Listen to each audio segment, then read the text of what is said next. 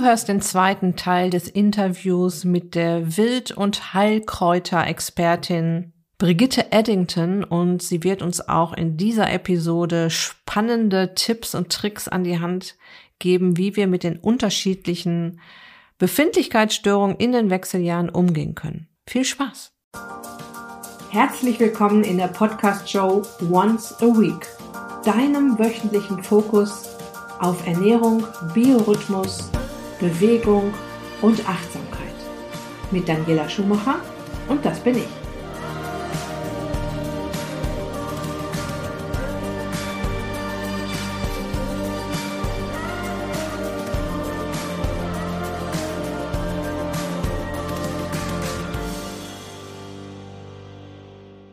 Aber man braucht natürlich auch so ein bisschen das Selbstbewusstsein, das ist jetzt auch essbar, das ist jetzt nicht ja. giftig, das ist okay, wenn ich das esse. Ne? Also da braucht man auch ein bisschen Erfahrung, ne?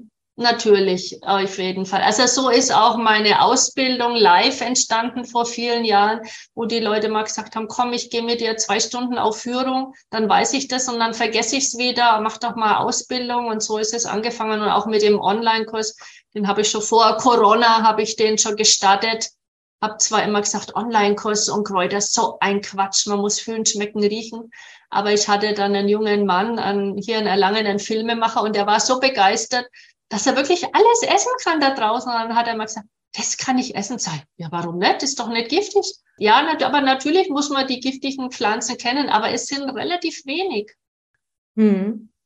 So, ich schaue jetzt nochmal kurz in den Chat. Äh, ist Beinwurz das gleiche wie Walwurz? Wird hier noch gefragt. Nee, ist was anderes. Okay. Gibt noch Bärwurz, gibt's noch, aber es ist was anderes. Ja. Mhm.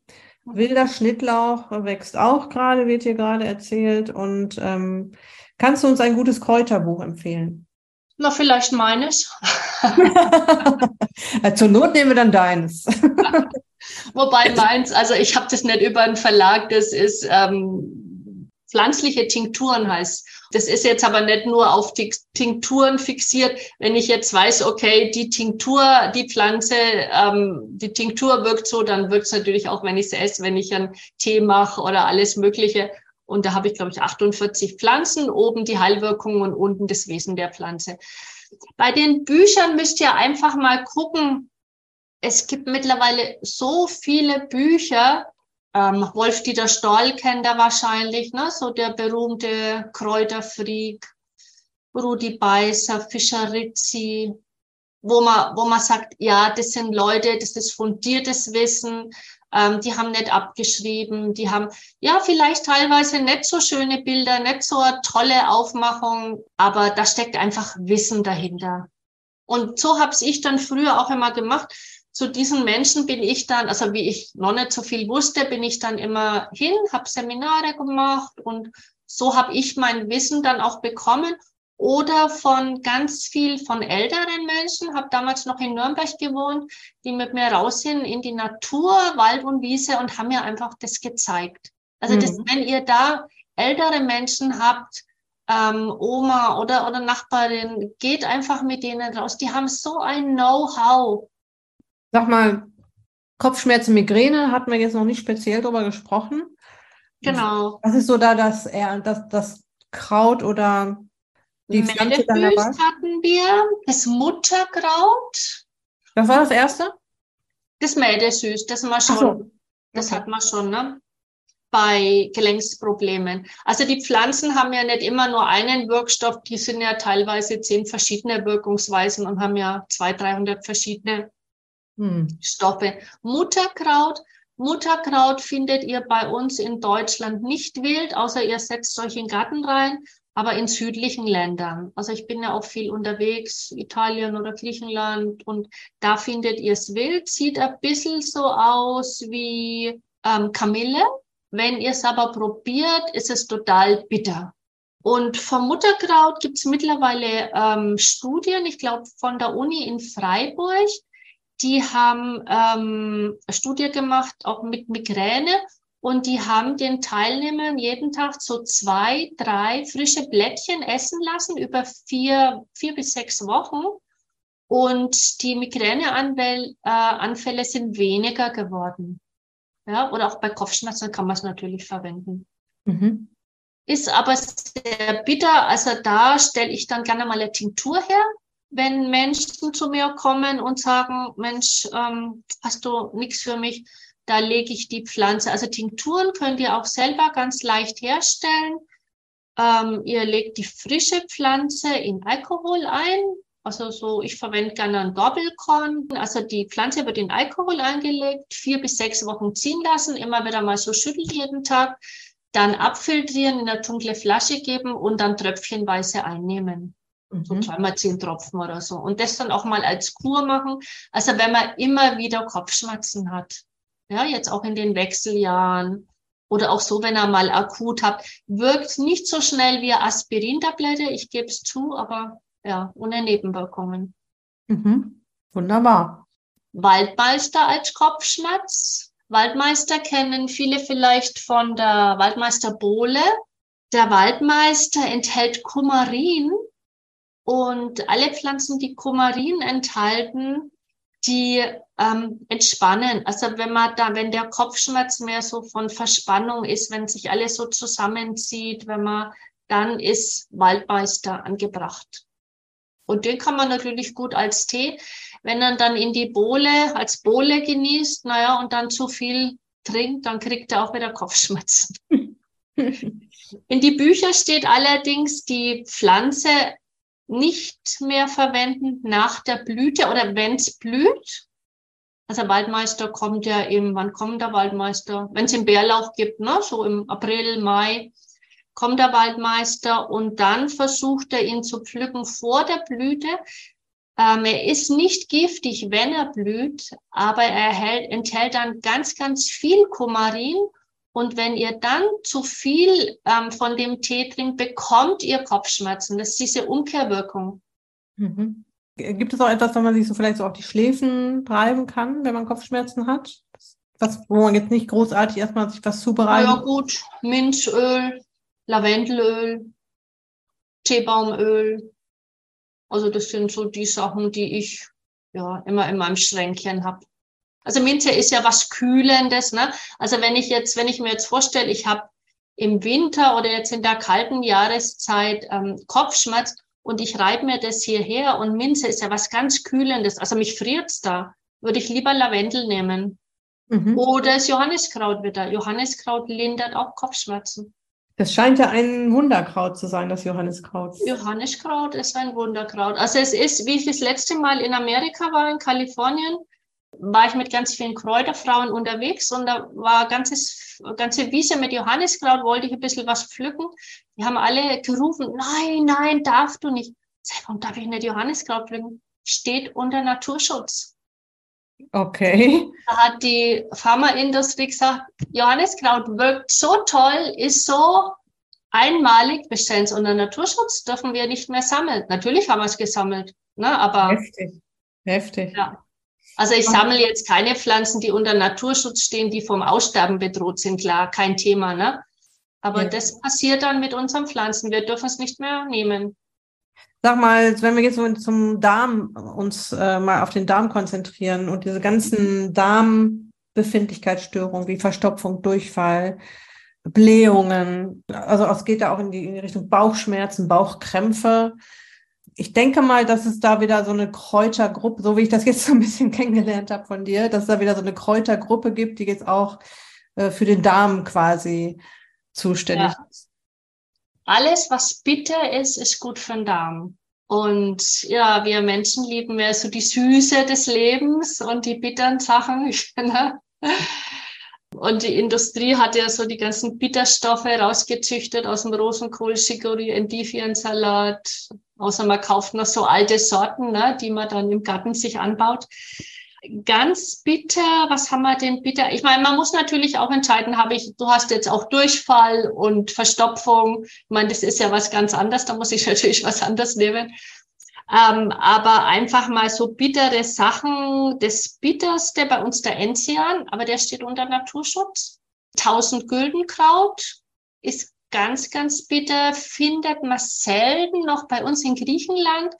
sind die Inseln übersät mit tausend Güldenkraut. Auch in Andalusien, wo ich heuer war, ganz viel. Ähm, eine einfache Bitterpflanze, die jeder von euch kennt, der Löwenzahn. Wenn ihr viel Löwenzahn esst, geht's eurem Magen gut.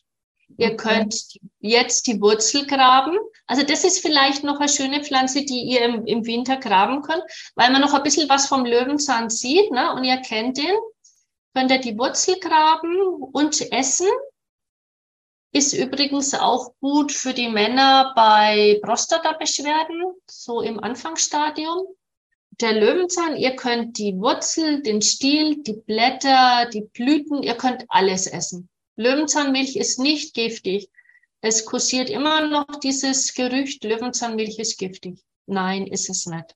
Mhm. Und wenn ihr viele Bitterstoffe esst, also mir geht so, wenn ich dann, oder wenn ich im Winter jetzt Plätzchen esse, dann nehme ich ein bisschen zu, aber sobald ich im, im Frühjahr dann meine Kräuter wieder vermehrt esse, also esse ich ja noch mehr als die zwei Handvoll, weil da gibt's Suppe, da gibt's Pesto, da gibt's ja alles mit Kräuter, dann nehme ich sofort wieder ab. Und diese Bitterstoffe, die hemmen das, diese Gier, diese, die Süßigkeiten-Gier, sag ich mal.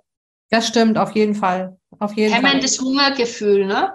Ja, also das ist ja ein, ein alter Zaubertrick, dass wenn man äh, den Heißhunger besänftigen will, dass man dann Bitterstoffe oder auch Bitterelixier, das, was man eben in der Apotheke auch kaufen kann. Ne? Die sind dann aus verschiedenen Pflanzen, ich sag mal aus 23 verschiedenen Pflanzen Bitterstoffe drin.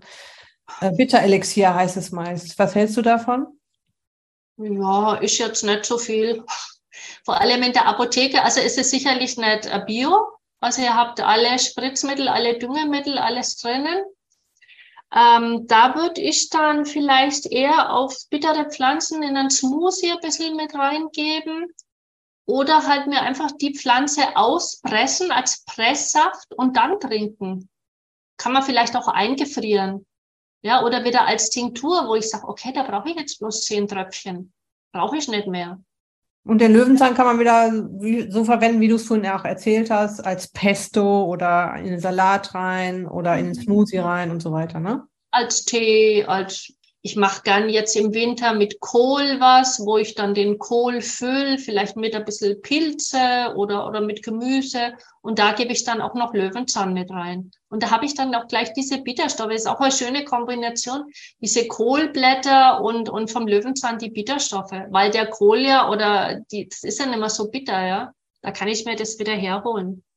Wenn ich jetzt im Wald irgendwo Löwenzahn sehe, ähm, muss ich dann Angst haben, dass da irgendwas dran ist, was nicht gut ist? ich meine, ich, ich sag mal so, wir haben schon drüber gesprochen, ne? Also äh, ja. man hat ja so als Stadtmensch so, so Angst vor, da hat jetzt ein Fuchs, was auch immer. Wie nennt man den Wurm noch? Einen, äh, Fuchsbandwurm. Fuchsbandwurm, äh, da ist er dran und jetzt kriege ich den Bandwurm oder ich äh, da hat ein Hund dran gepinkelt, äh, was passiert jetzt mit mir? so Also ich denke klar, wenn ihr jetzt das, also nicht sammeln an Hundewegen ne, oder neben Straßen oder so, aber wenn ihr ein bisschen in den Wald reingeht oder man sieht ja dann auch auf Wiesen, also man sieht, wo eine Wiese nicht gedüngt ist, also wenn da ganz viele Kräutlein noch wachsen, wenn da bloß ein Kraut wächst, dann ist er gedüngt. Der Fuchsbandwurm, der Fuchsbandwurm ist das Thema. Ich denke, das ist auch von unseren Medien, also es ist nur meine Meinung, Geschichte, dass wir halt einfach nicht mehr rausgehen und uns unsere Nahrungsmittel selber holen. Ist ja alles kostenlos, hat viel mehr Inhaltsstoffe als gekaufte Sachen. Also Girsch zum Beispiel hat 15 mal mehr Vitamin C als Petersilie, ja. Und alle Wildpflanzen haben mehr Inhaltsstoffe. Der Fuchs, also den Fuchs gab es ja schon immer. Und in dem Kot waren immer, das sind ganz, ganz kleine Eier. Die Eier sind sehr leicht. Wenn Wind ist, werden die überall hingeweht, also auch auf die Felder in euren Garten. Also wir müssten alle schon krank sein. Ähm, wenn Sonne drauf scheint auf die Eier, gehen die kaputt, die sind hitzeempfindlich. Und wenn ihr mal ähm, auf die Website vom Robert Koch Institut www.rki.de hat vor vielen Jahren niemand gekannt, jetzt kennt jeder durch Corona, ähm, drauf guckt, die haben jetzt, glaube ich, seit drei Jahren nichts mehr über Fuchsbandwurm geschrieben. Vorher haben sie geschrieben, dass noch nie ein Mensch infiziert wurde über Kräuter, Pflanzen, Beeren, sondern es waren Waldarbeiter, Förster, also Waldarbeiter, die mit, mit riesigen Maschinen durch die Wälder fahren, die Erde aufwirbeln und die atmen den Staub ein und vielleicht auch diese Fuchsbandwurmeier und die sind erkrankt. Mhm. Aber es war minimal. Es war von der ganzen Bevölkerung in Deutschland, ich weiß nicht, wie viel, wie viel ähm, Einwohner haben wir? Mal vielleicht ein, zwei im Jahr. Und das waren Waldarbeiter. Mhm. Und keine Kräutersammler oder normalen Menschen.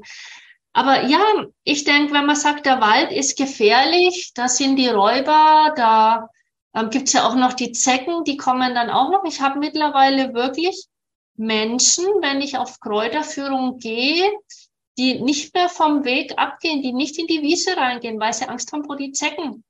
Hm. Und vom Fuchsbandwurm auch, der vielleicht da hochkrabbelt und in den Mund rein und keine Ahnung, was es ist. Es ist gruselig, was da mittlerweile schon abgeht. Ja. Aber ja, ich habe noch ganz viele Menschen, die auch, ja, die das dann anders sehen. Okay. Aber diese Angst wird halt immer geschürt, ne?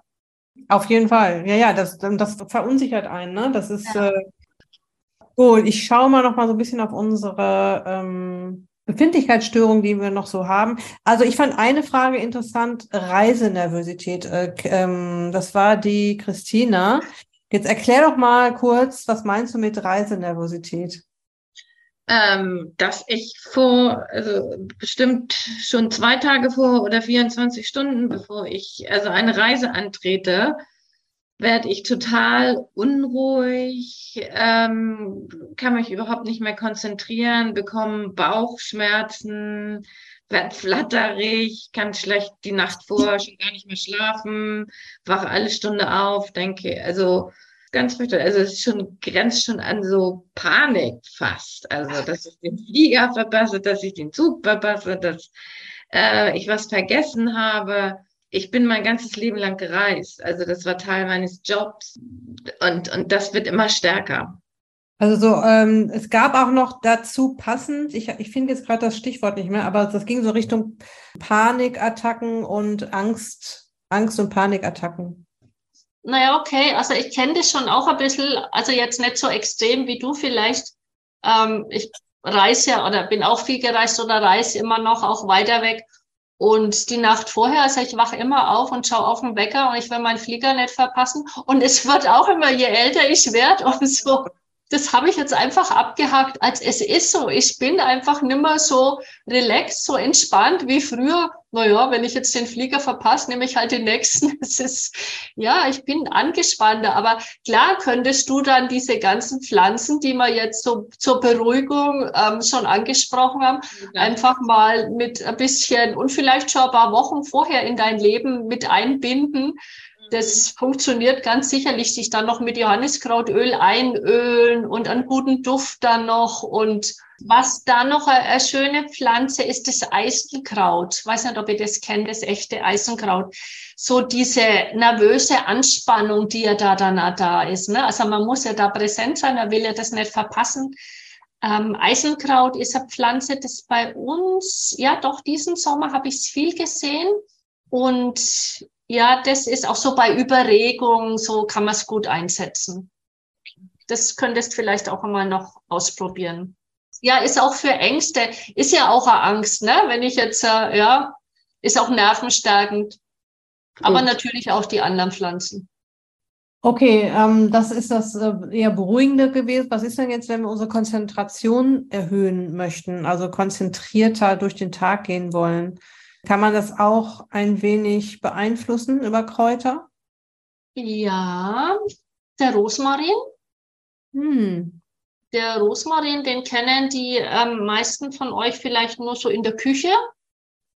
Ich verwende jetzt Rosmarin früh als Tee, weil ich jetzt auch keinen Kaffee trinke. Also ich bin dann sehr müde in der Früh und Rosmarin putscht auf und ähm, bringt so ganz viel Konzentration einfach in den Tag mit rein. Mhm. Ja, ist auch was Frisches, was ja auch sehr was Leckeres. Also schmeckt ja auch sehr lecker. Ich gebe natürlich auch über, über meine Kartoffeln, über mein Gemüse. Also ich arbeite viel mit Rosmarin. Und den könnt ihr gern natürlich auch getrocknet nehmen. Hat wahrscheinlich jeder in der Küche von euch. Verwendet da einfach viel Rosmarin. Ähm, eine schöne Pflanze noch, der Ginkgo natürlich. Natürlich. Ginkgo. natürlich. Ein Baum. Ähm, wild jetzt bei uns im Wald auch nicht, aber ähm, bei uns jetzt im Erlanger Raum oder im Bamberger Raum gibt's ähm, Ginkgo-Alleen. Da kann man sich dann die Blätter auch nehmen oder wenn sie abfallen. Also Ginkgo, die meisten Wirkstoffe enthält er, wenn die Blätter gelb sind, also wenn sie wirklich abgefallen ist, sind, dann kann man sie aufsammeln. Bei uns zum Beispiel im Botanischen Garten sind viele Ginkgo-Bäume und da weiß ich, die spritzen auch nicht, die düngen nicht. Und da sammeln ich mir immer die Ginkgo-Blätter. Ähm, die wilde Möhre, Konzentration auf das Wesentliche, ist das Wesen der Pflanze. Die also, wilde Möhre. Die wilde Möhre. Die wilde Möhre habt ihr bestimmt schon mal gesehen, wenn ihr spazieren geht im Sommer, ist eine relativ hohe Pflanze, so ein bis eineinhalb Meter hat so eine weiße Doldenblüte, sieht wunder, wunderschön aus und ist eigentlich für die Augen, also wilde Möhre ist die Urform unserer Karotte. Also mhm. unsere gelbe Karotte oder gibt ja auch andere Farben, ähm, Urformen, ähm, ist aus der wilden Möhre gezüchtet worden. Mhm. Und wenn ihr jetzt, die wilde Möhre wäre jetzt auch im Winter gute Pflanze, könntet ihr jetzt graben, schmeckt nach Möhre, aber ist viel, viel kleiner, nicht so dick und weißlich, aber schmeckt sehr, sehr lecker. Und die ist vom Wesen, ähm, sagt mal, also die wilde Möhre geht so nach oben auf, der weiße Schirm, und geht dann irgendwann zurück, hat in der Mitte so eine kleine, ja, dunkle Blüte, geht zurück in die Mitte, ähm, also in die Konzentration. Und deswegen verwende ich gern ähm, bei Menschen zum Beispiel als Tinktur ähm, die Wirkkonzentration auf das Wesentliche. Wir, wir haben so ganz viele Einflüsse von außen und das könnte man machen und das und die Medien sagen das und dann soll man das Pülverchen kaufen und diese Tinktur und was nehmen wir denn jetzt und ja, und wenn wir wirklich so auf die Essenz zurückgehen, was macht mich aus? Was ist meine Person? Was tut mir gut? Was, mit was soll ich arbeiten? Dann wilde Möhre. Mhm, okay. Erschöpfung, Müdigkeit geht da also ein bisschen in dieselbe Richtung. Ja. Mhm. Also wenn ich das so, wenn ich mir das so alles anhöre, möchte ich, äh, und du hast es ja gerade schon so richtig gesagt, wir sind alle äh, sehr beschäftigt. Und ähm, haben vielleicht die Zeit, äh, uns unsere Pflanzen zu suchen, obwohl ah, man könnte es einfach auch mal tun, man könnte es auch zumindest mal versuchen. Ich meine, Löwenzahn, das ist ja wirklich schnell zu finden. Ne? Aber am liebsten hätte ich jetzt so einen Koffer, wo du, liebe Brigitte, so alle Sachen so drin hast und den ich dann immer so in der, Küche stehen habe und mir dann so mein Kraut äh, da rausnehmen kann. Hast du sowas? Ja, praktisch. Du kannst mich ja buchen. Ich komme mal zu dir. Du, das machen wir mal. Ja, genau. Ich ziehe demnächst um, dann haben wir eine, eine neue Küche mit äh, okay. äh, ganz normale Küche, aber da kann man super verwenden und dann kannst du uns da mal zeigen, wie du deine mhm. Kräuter zubereitest. Mhm. Ähm, was habe ich jetzt noch auf meiner Liste? Also ich habe hier noch ähm, Wassereinlagerung. Auch ein Phänomen äh, in den Wechseljahren, aber es ist auch, ähm, es hat auch mit der Ernährung tatsächlich zu tun, Wassereinlagerung. Es hat auch mit vielen anderen Dingen zu tun. Ich habe da einen ganzen Blogartikel zu geschrieben oder auch einen Podcast zu gemacht. Mhm. Ähm, aber jetzt so die schnelle Hilfe wie werde ich Wassereinlagerungen los? Ich spreche jetzt natürlich von Wassereinlagerungen, die eher harmlos sind. Ne? Also die, die nicht mit Herz oder so zu tun haben. Ne? Genau, die jetzt nicht mit so krankheitsbedingt sind, sondern einfach, ich, ich habe viel Salz gegessen, ich habe lange gestanden, was da so alles sein kann. Da könntet ihr Unterstützung wieder die Brennnessel nehmen. Brennnessel leitet Wasser aus. Oder was haben wir noch? Lass mich überlegen. Die Goldrute die kanadische Goldrute. Die wächst ja auch im Sommer, hat so gelbe Blütenstände.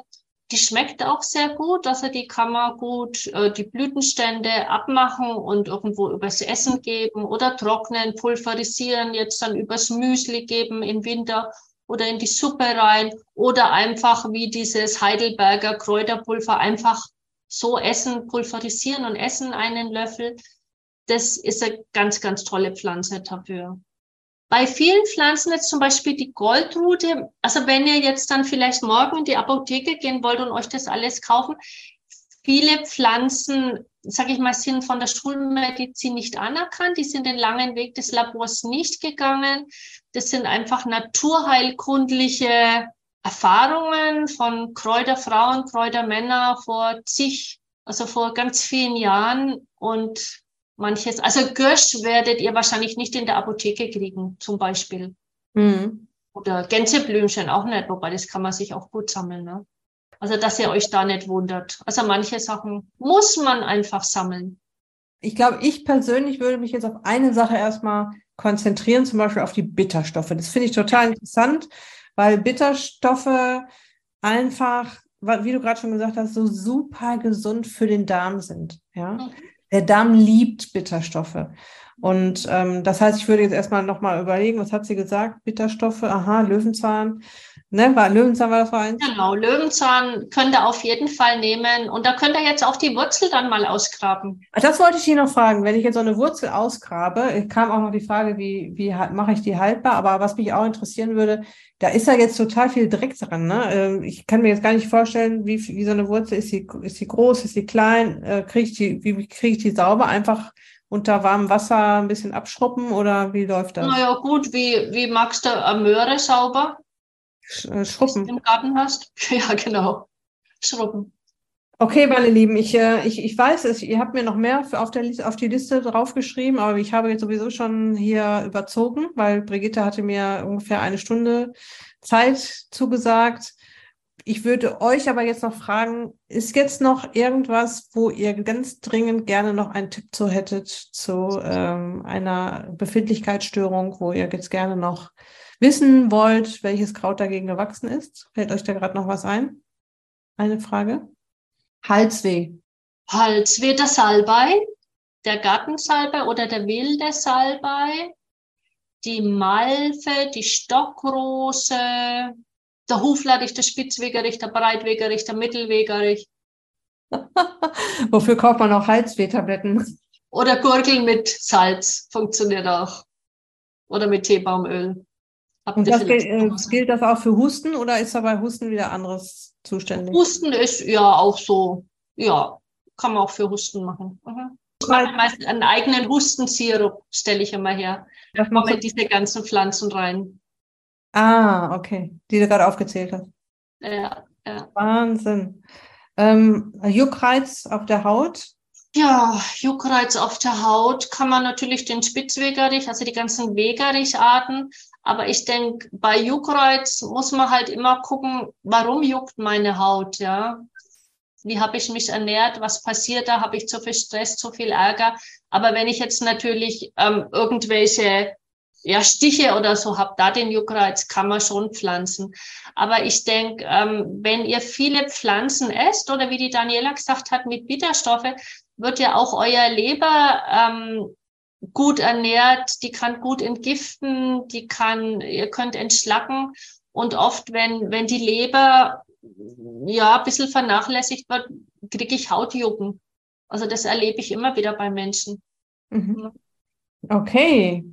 Liebe Brigitte, wenn meine Hörerinnen und Hörer oder meine Frauen hier aus dem Ist dich glücklich Herbstcamp und dem Ist dich glücklich Club mehr von dir wissen wollen, mehr über dich erfahren wollen, mehr von dir lernen wollen vielleicht sogar, was können sie tun?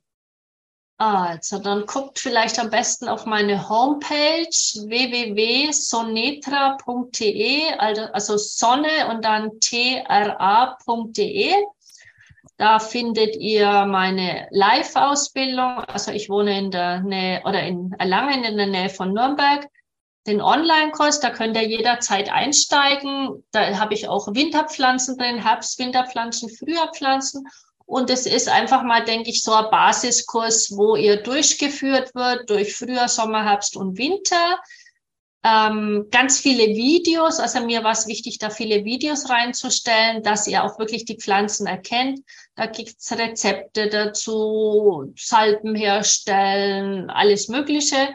Dann habe ich diese zwei Bücher mit drinnen, mit den Tinkturen, mit den verschiedenen, für die verschiedenen Zipperlein. Eine Indienreise hätte ich da anzubieten nächstes Jahr im November. Habe ich jetzt zwei Jahre nicht gemacht, zwecks Corona auch so persönliche Beratungen oder ja, schaut einfach mal auf die Homepage. Vielleicht findet ihr irgendwas, was mich natürlich sehr freuen würde.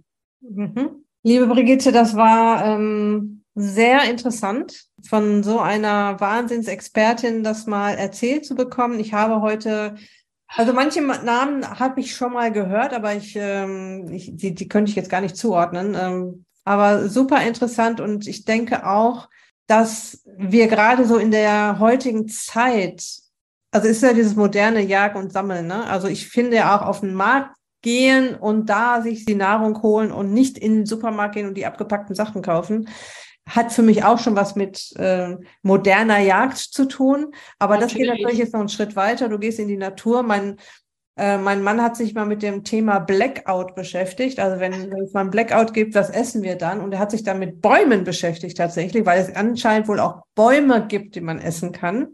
Oder Baumwurzeln, Baumrinden und, und Blätter und so weiter.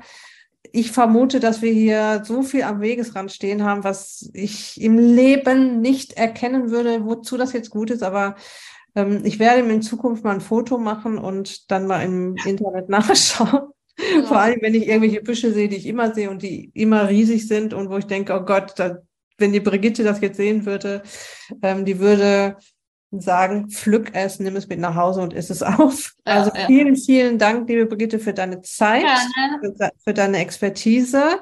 Ja, noch einen schönen Abend und wir bleiben in Kontakt, meine Liebe. Ja, euch auch alles Liebe, schöne Winterzeit, lasst es euch gut gehen. Ciao. Schönen Tschüss. Abend, ciao. Hey, bye bye. Ciao. Okay, ich hoffe, du konntest dir auch aus dem zweiten Teil des Interviews noch jede Menge Tipps und Tricks abholen. Wie schon im ersten Teil gesagt, findest du alle Informationen zu Brigitte Eddington auf der Beitragsseite zu dieser Episode habe ich dir ihre Website verlinkt und dort findest du dann alles, was Brigitte anbietet und da sind wirklich tolle Dinge dabei, wie zum Beispiel Kräuterführungen, Wildkräuterseminare, Vorträge zu Heilpflanzen und sie bietet auch eine super interessante Online-Jahresausbildung in ganzheitlicher Heil- und Wildkräuterkunde an. Also wenn du da tiefer in das Thema einsteigen möchtest, dann ist Brigitte ganz sicher die erste Adresse, die ich dir da empfehlen kann. Okay, das war's für heute. Ich wünsche dir jetzt noch eine ganz wunderbare Restwoche. Lass es dir gut gehen, pass auf dich auf, bleib gesund, deine Daniela.